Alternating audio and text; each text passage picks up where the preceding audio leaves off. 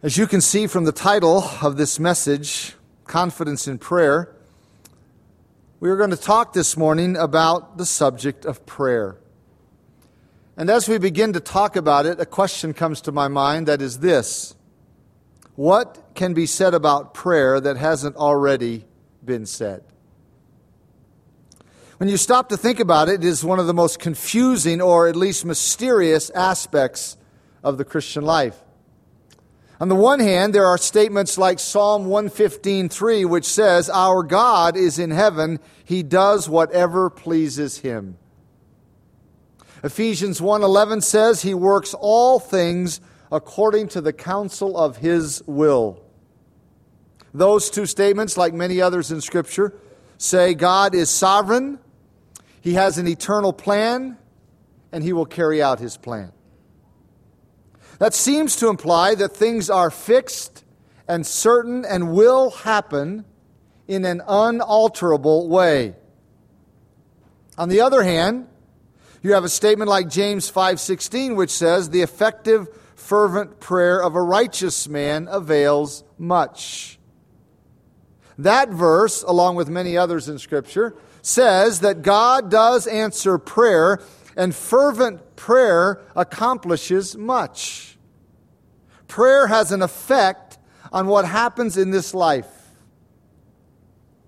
The relationship between the certain plan of God and the effectiveness of prayer is a mystery that we cannot unravel in this life. However, just because we can't comprehend it completely doesn't mean that we should refuse to pray. Don't let your logic tie you up in knots and become unbiblical in the way you live the Christian life. I can't explain to you how light can be both particles and waves, but it is. Yet I don't sit around in the dark just because I can't understand it. In the same way, I don't stop praying just because I can't comprehend how the effectiveness of prayer fits with the unalterable plan of God. The fact is, there are a number of passages of Scripture that tell us we ought to pray. Jesus, in his own teaching ministry, tells two parables, two stories in the Gospel of Luke that are actually shocking at the implications of what prayer does and how we ought to pray. So we ought to pray. Our text this morning is one of those passages telling us we ought to pray. Let's turn together to 1 John chapter 5 as we near the end of our study through this great little epistle. Lord willing, next Sunday we will conclude our look at 1 John. But this morning our text is verses 14 through 17 of chapter 5, so I invite you to follow along with me as I read those verses. 1 John 5, verse 14. Now, this is the confidence that we have in him that if we ask anything according to his will, he hears us. And if we know that He hears us, whatever we ask, we know that we have the petitions that we have asked of Him. If anyone sees his brother sinning a sin which does not lead to death, he will ask, and he will give him life for those who commit sin not leading to death. There is sin leading to death. I do not say that he should pray about that. All unrighteousness is sin, and there is sin not leading to death. John, like all the New Testament writers, believed in the importance of prayer. Therefore, he addressed the topic several times throughout his letter. Back in chapter 1, he talked about prayer, even though he didn't use the specific word, when he gave instructions about the necessity of confessing our sins to the Lord. 1 John 1 9 says, If we confess our sins, he is faithful and just to forgive us our sins and to cleanse us from all unrighteousness. Obviously, the way we confess our sins is in or through prayer. So, chapter 1, verse 9 is a statement about prayer. Then, at the end of chapter 3, John addressed the subject of prayer again, as we'll see in just a few moments. And then, again, here at the end of chapter 5, he speaks to the subject of prayer in conclusion, in the conclusion of his letter. So, chapter 1 talks about prayer, chapter 3 talks about prayer, and chapter 5 talks about prayer. Of those three sections, this one here in chapter 5 is the longest. Here, John has more to say about prayer than he did earlier in his letter. He mention, mentions the subject in chapter 1, and he mentions it again in chapter 3, but he doesn't really give a lot of teaching about it. This section here in chapter 5 is his most instructive or extensive instruction on the matter. So, with that in mind, let's see what the Holy Spirit guided him to say or to write. Notice how he begins this brief little section on prayer. Verse 14 Now, this is the confidence that we have in him that if we ask anything according to his will, he hears us. This statement by John is basically a commentary on what Jesus had to say about prayer in the upper room discourse. As we have seen many times in our trek through 1 John, John was greatly impacted by the teaching of Jesus, and he often reiterated what Jesus taught by saying it in a different way. That's what he does here in verse 14, and it helps us understand the statement of Jesus in John 14, verses 13 and 14, where he said, and whatever you ask in my name, that I will do, that the Father may be glorified in the Son. If you ask anything in my name, I will do it. Those promises by Jesus, if we don't notice the qualifiers, sound completely open ended. Of course, those statements aren't open ended promises because Jesus wasn't saying, for example, that if we want a new car, just ask for it and we'll get it. Or if we want a new wardrobe, just ask for it and we'll get it. Jesus qualified his promise with phrases like, in my name, that is consistent with who I am and, and what I have purposed. And phrases like, that the Father may be glorified in the Son. But it's easy for us to skip over those statements without giving thought to them and grasping their meaning. Therefore, John words it in a different way here by saying, if we ask anything according to his will, he hears us. That reminds us that our prayers should be directed by what we know is the Lord's will and by what we can, to the best of our ability, determine is the Lord's will. That is what should focus our prayers. As I mentioned a moment ago, back in chapter 3, John has already touched on the issue of prayer. Back up there with me just to remind us of what John has already said. Here in chapter 3, in this section of the, of the letter, John is listing some of the benefits we enjoy when we obey God's command to love his people. One of those benefits is mentioned in chapter 3, verse 22, where he says, and whatever we ask, we receive from him because we keep his commandments and do those things that are pleasing in his sight. This is one of the benefits of obeying the commands of God to love his people. We know that the Lord is hearing and answering our prayers. When John refers to his commandments here in this verse, and when he mentions doing those things that are pleasing in his sight, it is clear from the context that he is talking about the commandments to love the people of God, and that is what is pleasing in God's sight. Of course, there are other things that are pleasing in God's sight, but in this context, that is the specific focus. When we live that way, God is pleased to answer our prayers. By the way, this isn't the only place in Scripture where we are told that how we relate to other people affects God's reception of our prayers. For example, 1 Peter 3 7 says that the way we husbands relate to our wives has an effect on our prayers being answered. 1 Peter 3 7 says, Husbands, like, likewise dwell with them, that is, with your wife, with understanding, giving honor to the wife as to the weaker vessel, and as being heirs together of the grace of life. Listen, so that your prayers may not be hindered. Our prayers are hindered when we don't treat people like God wants us to treat people. I mean, think about it. Think about the contradiction it is when we go to the Lord in prayer and we say something like this Lord, I bring my need before you and ask that you would grant me grace.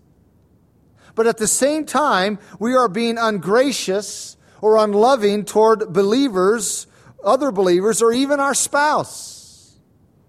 Do you think the Lord is going to be inclined to answer our prayers? The obvious answer is no. We can't disconnect our horizontal relationships from our vertical relationship. In other words, if we aren't behaving properly in our human relationships by showing love, by showing grace to others, then we shouldn't expect the Lord to hear our prayers. This ought to be obvious, but I know for a fact in shepherding people that there are Christians who just don't make the connection. They are unkind or unthoughtful or ungracious or mean or rude or inconsiderate of others around them, and yet they wonder why their prayers don't seem to be answered. Maybe it comes right back to John's statement here and whatever we ask, we receive from him because we keep his commandments and do those things that are pleasing in his sight. When John says, and whatever we ask, here in chapter 3, verse 22. It's important to keep in mind other passages of Scripture that give us other guidelines about prayer. We are, for example, to pray according to His will and ask as Jesus did when He said, Nevertheless, Father, not my will, but yours be done. When we pray according to the Lord's will, and when we are loving our brothers and sisters in Christ, when we are loving others as God commands, we can have confidence that the Lord is pleased to answer our prayers.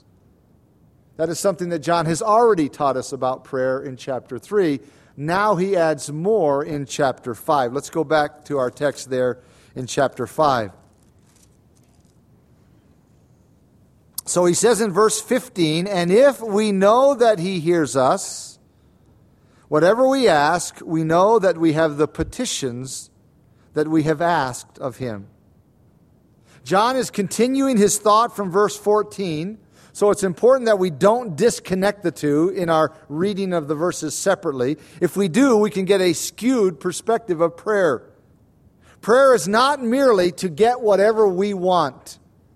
Prayer is to ask the Lord for petitions that we believe are according to His will. After all, that is really what is best for us. Sometimes we think we know what is best, but because of our limited perspective, our limited understanding, we really don't know what is best. Hopefully, beloved, there have been times in your life when you thanked God for unanswered prayer. What I mean is, there have probably been times in your life when you prayed for something. Maybe you prayed fervently for something that didn't happen. And sometime after the fact, you realize that you are really glad it didn't happen. So make sure that you don't only thank God for answered prayer, also thank Him for unanswered prayer. God answers our prayers and gives us what is truly best. Let me illustrate this further from Matthew chapter 7, what Jesus said about this subject. Back up to the very first gospel account, the first book of the New Testament, Matthew chapter 7 beginning in verse 7, Jesus, in his Sermon on the Mount, said, Ask, and it will be given to you. Seek, and you will find. Knock, and it will be open to you. For everyone who asks receives, and he who seeks finds, and to him who knocks it will be opened. It is wonderful to hear Jesus say that making requests of God is appropriate. And it is very encouraging to hear him say that those who ask receive. But if we stop there, beloved, if we stop there, we miss what may be the greatest promise on prayer in Scripture. Notice verse 9. Or, what man is there among you who, if his son asks for bread, will give him a stone? Or if he asks for a fish, will give him a serpent. The point of those statements by our Lord is that God will not give us something that is harmful to us, even if we ask intensely and often. God will only give that which is truly and ultimately good. It is great news to hear that the creator of the universe does not allow his judgment to be overruled by our judgment. My prayers do not thwart his wisdom. We are exhorted to communicate our thoughts and our desires to our Lord. If we think something is good, we may ask for it.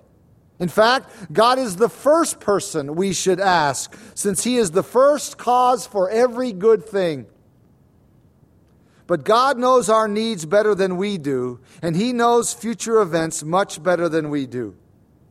If God knows that what we are asking for will not really be good for us ultimately or in the long run, He will not give it. Instead, He will give us what is truly good. Our requests will not cause God to be the author of harm to us. He will give only what is truly good. Let me say it another way our blindness does not make God nearsighted. This is a great promise. I don't want God to limit himself to my vision. Do you? So make sure that you thank God for unanswered prayer and not only for answered prayer. Now back to our text in 1 John chapter 5. So John has been talking about prayer in general in verses 14 and 15. And now he zeroes in on a specific area or focus of prayer.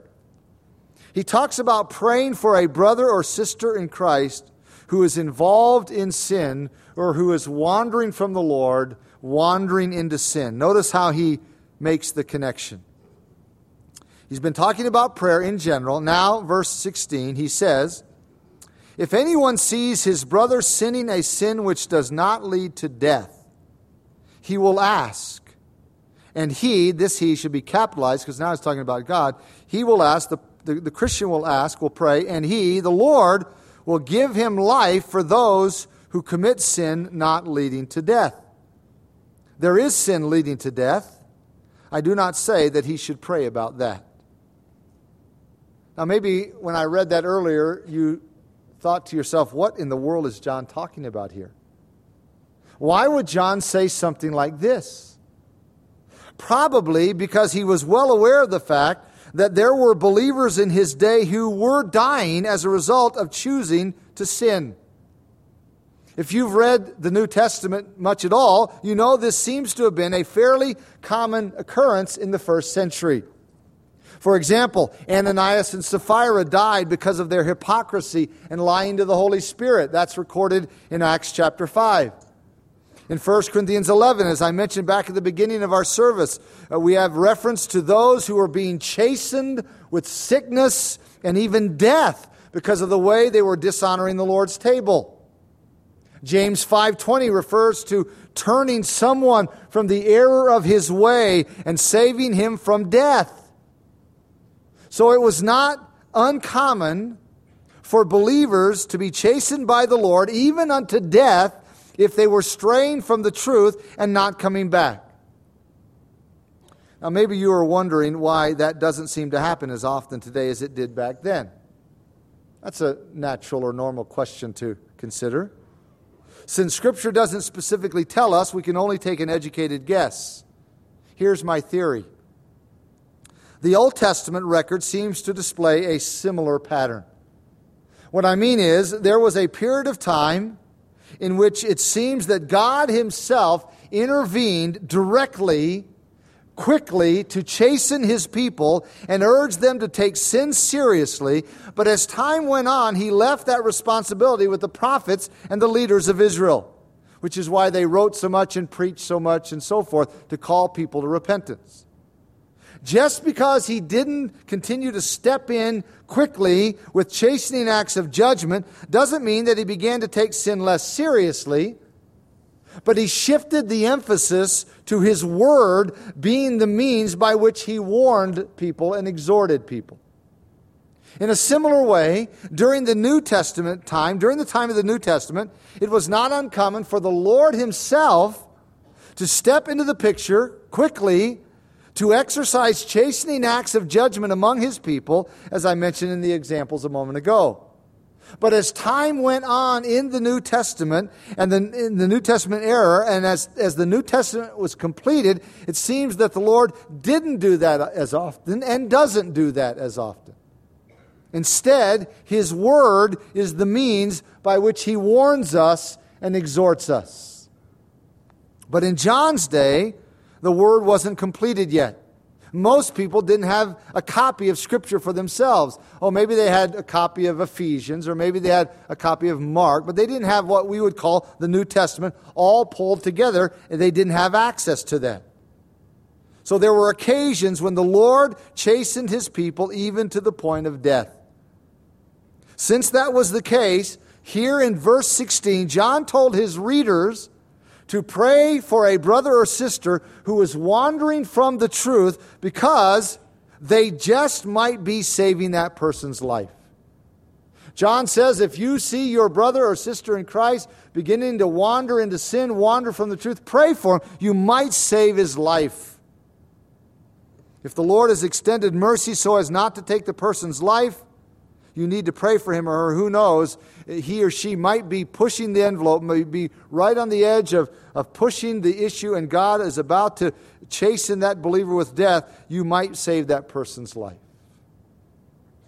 Then John adds the last two sentences of verse 16. He says, There is sin leading to death. I do not say that he should pray about that. What is John talking about here? First of all, he reminds his readers that there is sin leading to death. There are times when God, for his own sovereign reasons and purposes, decides that it, would be best to take the life of one of his children who is involved in sin. Now, be careful here. John doesn't have, a, uh, have in mind a specific sin like murder or adultery or stealing, because if he did have something in mind, he would have stated it but he doesn't state it because the issue isn't a specific sin like homosexuality or covetousness. The issue is God's own determination that it is necessary to discipline unto death. Then John adds the last sentence. He says, I do not say that he should pray about that. With that comment, John is basically saying that there's no use praying for someone after he's dead. If God chooses to chasten a believer with death, there's no point in praying for that person after he or she is gone.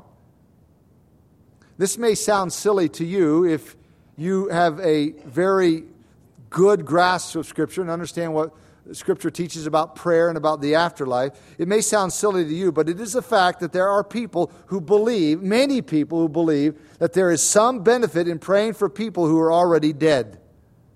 There are many, many people who believe that inaccuracy. The Bible is, the Bible is completely against that idea, and this is another verse that could be used as proof. Pray for your brother in Christ. Pray for your sister in Christ if you see him or her involved in sin, because he might be getting close to the point where the Lord will choose to end his life. If that happens, there's no reason to pray for him any longer. He's gone to be with the Lord. It's done. No use praying for him any longer. As you can imagine, it would be very easy for people to hear this and assume, wrongly assume, that John is saying some sins are really bad and some sins are no big deal. It'd be very easy to draw that wrong conclusion. Some sins are so bad that the Lord may choose to end your life, but if you get involved in sin and you don't die, then that means your particular sin is not that serious.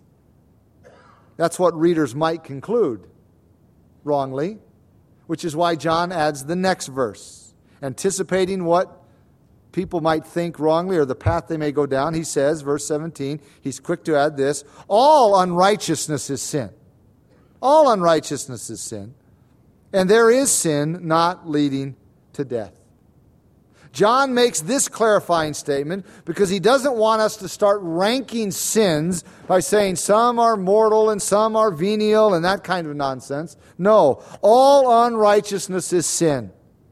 All unrighteousness is sin, and all sin deserves death. But the Lord is very merciful. All sin is wrong and grievous. But for reasons known only to the Lord Himself, there were some sins that resulted in the Lord's chastening unto death, and there were some that did not. Let me illustrate this by having us turn back to Acts chapter 5, a passage I mentioned a moment ago. Acts chapter 5. After the four Gospels of Matthew, Mark, Luke, John, we have the continued unfolding history of the church in the book of Acts. Acts chapter 5. The first 11 verses of this chapter provide us with a graphic illustration of hypocrisy. Hypocrisy is when we pretend to be what we are not. It's important that we understand that definition. Hypocrisy is not, please hear me, hypocrisy is not failure to be all that we want to be or should be as Christians. We all fall short of that, all of us. Hypocrisy is deliberate deception. It's trying to make people think we are more spiritual than we really are. That is what is illustrated in the opening verses of Acts 5.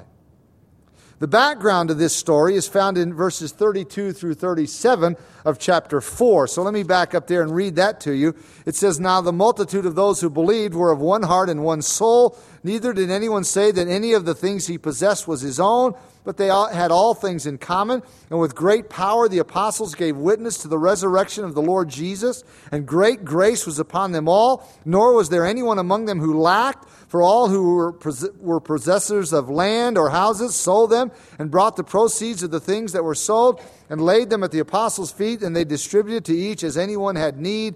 And Joses, or Joseph, who was also named Barnabas by the apostles, which is translated son of encouragement, a Levite of the country of Cyprus, having land, sold it and brought the money and laid it at the apostles' feet. Now, Barnabas did that to serve and to minister to people's needs, especially in this time of, of famine and difficulty. He did it for that purpose, not to be noticed. His actions were exemplary, but he didn't do it to be noticed. He did it with the pure motive of love, and he was noticed. We know that because years later, when Luke, Dr. Luke, wrote this, wrote this account, he heard about what Barnabas had done, and therefore he included it in the record. So it's safe to assume that the sacrificial gift of Barnabas was noticed by many people in the church.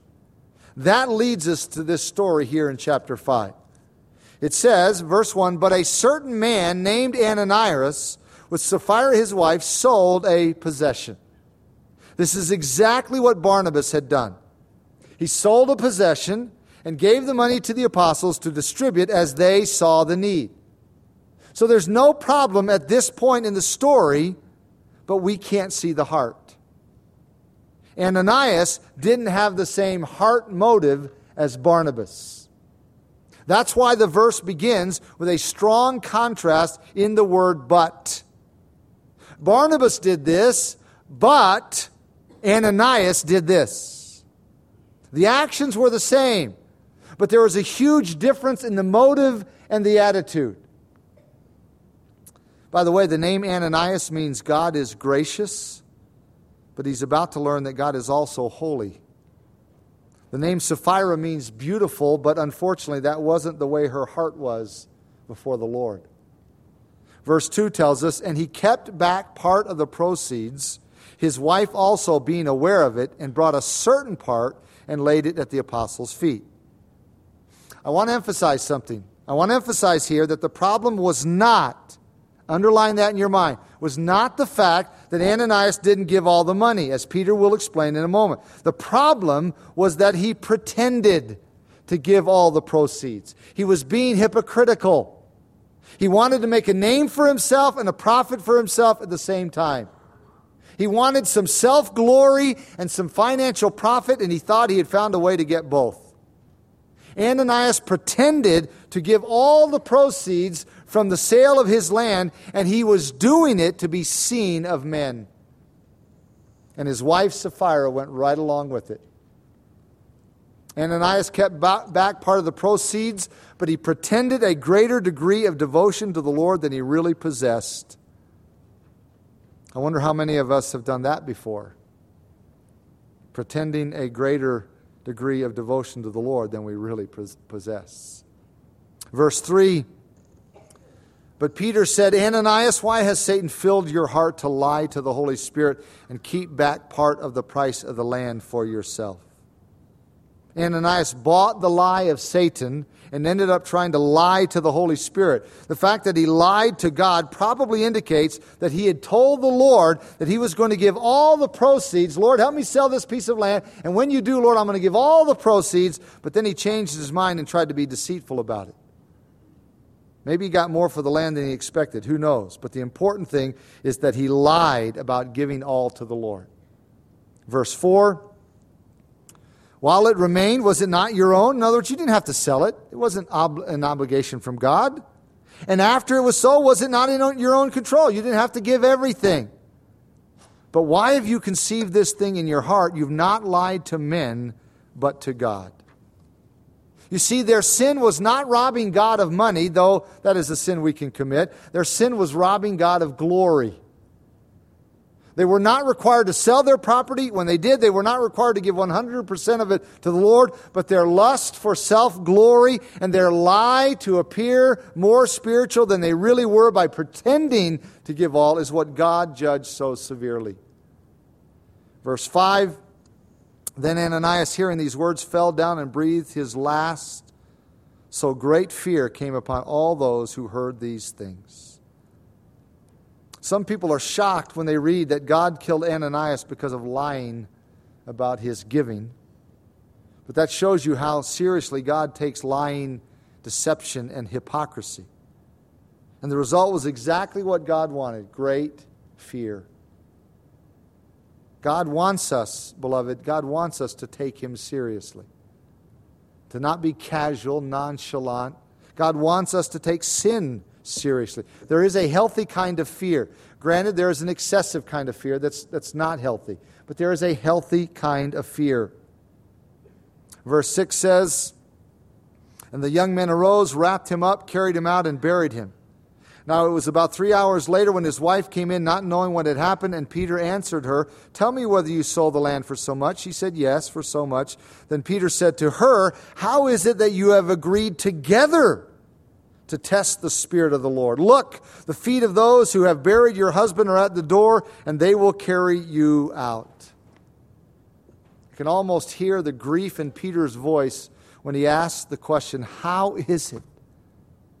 How is it that you have agreed together to test the Spirit of the Lord? Peter was grieved that they had taken this course of action. They tested the Lord. The Bible specifically says not to do that. They tested him to see how much they could get away with before he would act. They presumed upon his goodness. That is a heinous sin. Verse 10 tells us that immediately she fell down at his feet and breathed her last. And the young men came in, found her dead, and carrying her out, buried her by her husband. So great fear came upon all the church and upon all who heard these things. Beloved, as I said a moment ago, there is a healthy fear. The fear of the Lord is the beginning of wisdom, says Scripture repeatedly. And here on this occasion, God stepped in and took the lives of two of what I believe were his children. There's no reason to believe, there's nothing in the text or leading up to the text or coming off it that would lead us to believe that these weren't true believers Ananias and Sapphira. But the Lord, for his own sovereign purposes, stepped in, ended their lives early because of their sin. So here is an example of the Lord chastening unto death. And it wasn't for something that we might consider a big sin. It wasn't for adultery or murder or homosexuality or rape. It was for lying, deception, hypocrisy. So, this illustrates why John would tell his readers to pray for a brother or sister who is sinning. Of course, we know from what Jesus said in Matthew 18 that, that we are not only to pray for our brother and sister, yes, we're to pray, but we also need to seek to rescue him or her by addressing the sin. But since John was talking about prayer, at the end of his letter, he used the occasion to mention a specific direction of prayer, and that is praying for a brother or sister who is sinning. Now, let's not get so focused on that issue that we fail to remember the big picture. John's desire near the end of his letter was to encourage us to pray and to encourage us with a reminder that God hears our prayers. That's why I titled this message Confidence in Prayer. The prayer of a righteous man is powerful and effective. The prayer of a righteous woman is powerful and effective. Earlier, I alluded to two stories or two parables that Jesus told about prayer, and I mentioned that they were shocking. Let me just uh, paraphrase them for you, and you'll see what I mean. Jesus told a story once about a man who came to the house of his friend and he began to knock on the door of his friend, saying, I've had visitors come. I don't have any food. Let me, uh, give me some bread for my visitors who have come. And the man inside said, Go away. I'm in bed. My whole family's with me. And that day, you, you know, for warmth, everybody slept together often. My kids are in bed with me. Go away. I can't get up and give you any bread. But Jesus said the guy outside just kept knocking and kept knocking. And eventually, the friend inside got up, not because he was a friend, Jesus said, but just to get the guy off his back. He got up and gave him some bread. And Jesus uses that as an example of prayer. Isn't that amazing? Keep knocking. Keep knocking. Maybe just to get us to shut up, the Lord will answer a prayer. That's, that's a shocking parable. The other one was of an unjust judge, where a woman came to this judge, and, and, and, Jesus said he was an unjust, unrighteous. And this woman who had been wrong came pleading, Intervene for me, step into my case. And the judge said, I don't care about God, I don't care about man. But this woman wearies me with her coming. I can't get her off my back. So I'll step in and resolve her case just to get her to be quiet. Jesus used that as an example of prayer. Keep praying, Jesus said. Keep praying. Prayer does make a difference. The prayer of a righteous man is powerful and effective. The prayer of a righteous woman is powerful and effective. Beloved, don't feel like you have to figure out how prayer works before you practice it. Take God at His word and pray. And when you pray, don't get so focused on your own needs that you fail to pray for your brothers and sisters in Christ. We need the prayers of one another. So, as John closes out his letter, he tells us two things pray and pray for your brothers and sisters in Christ. Those exhortations are just as relevant and just as timely for us today as they were to John's readers in the first century. Pray. And pray for your brothers and sisters in Christ. Let's bow together as we do that now. Father, thank you so much for the resource of prayer. We, we don't understand how it works. We don't. Because we know in your word, we are told many times that our God is in heaven. He does what He pleases. You work all things according to the counsel of your will. You, you have a plan. You're going to work out your plan, and it is certain. No one can change your hand, stay your hand. No one can prohibit you from doing what you're going to do. You will carry out your perfect will. It is certain, it is fixed. And yet, on the other hand, we are told repeatedly to pray and as I mentioned in closing, Jesus, even on occasion, would use some stories that would seem bizarre to us, that we probably would not have used to illustrate prayer, and yet he felt completely free to use those stories to illustrate prayer. So we should pray.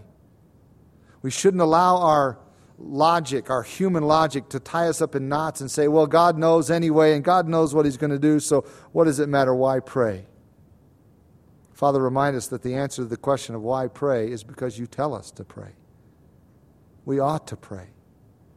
And when we pray, we should not be so focused on our own needs, our own wants, that we fail to remember our brothers and sisters in Christ, those in your family.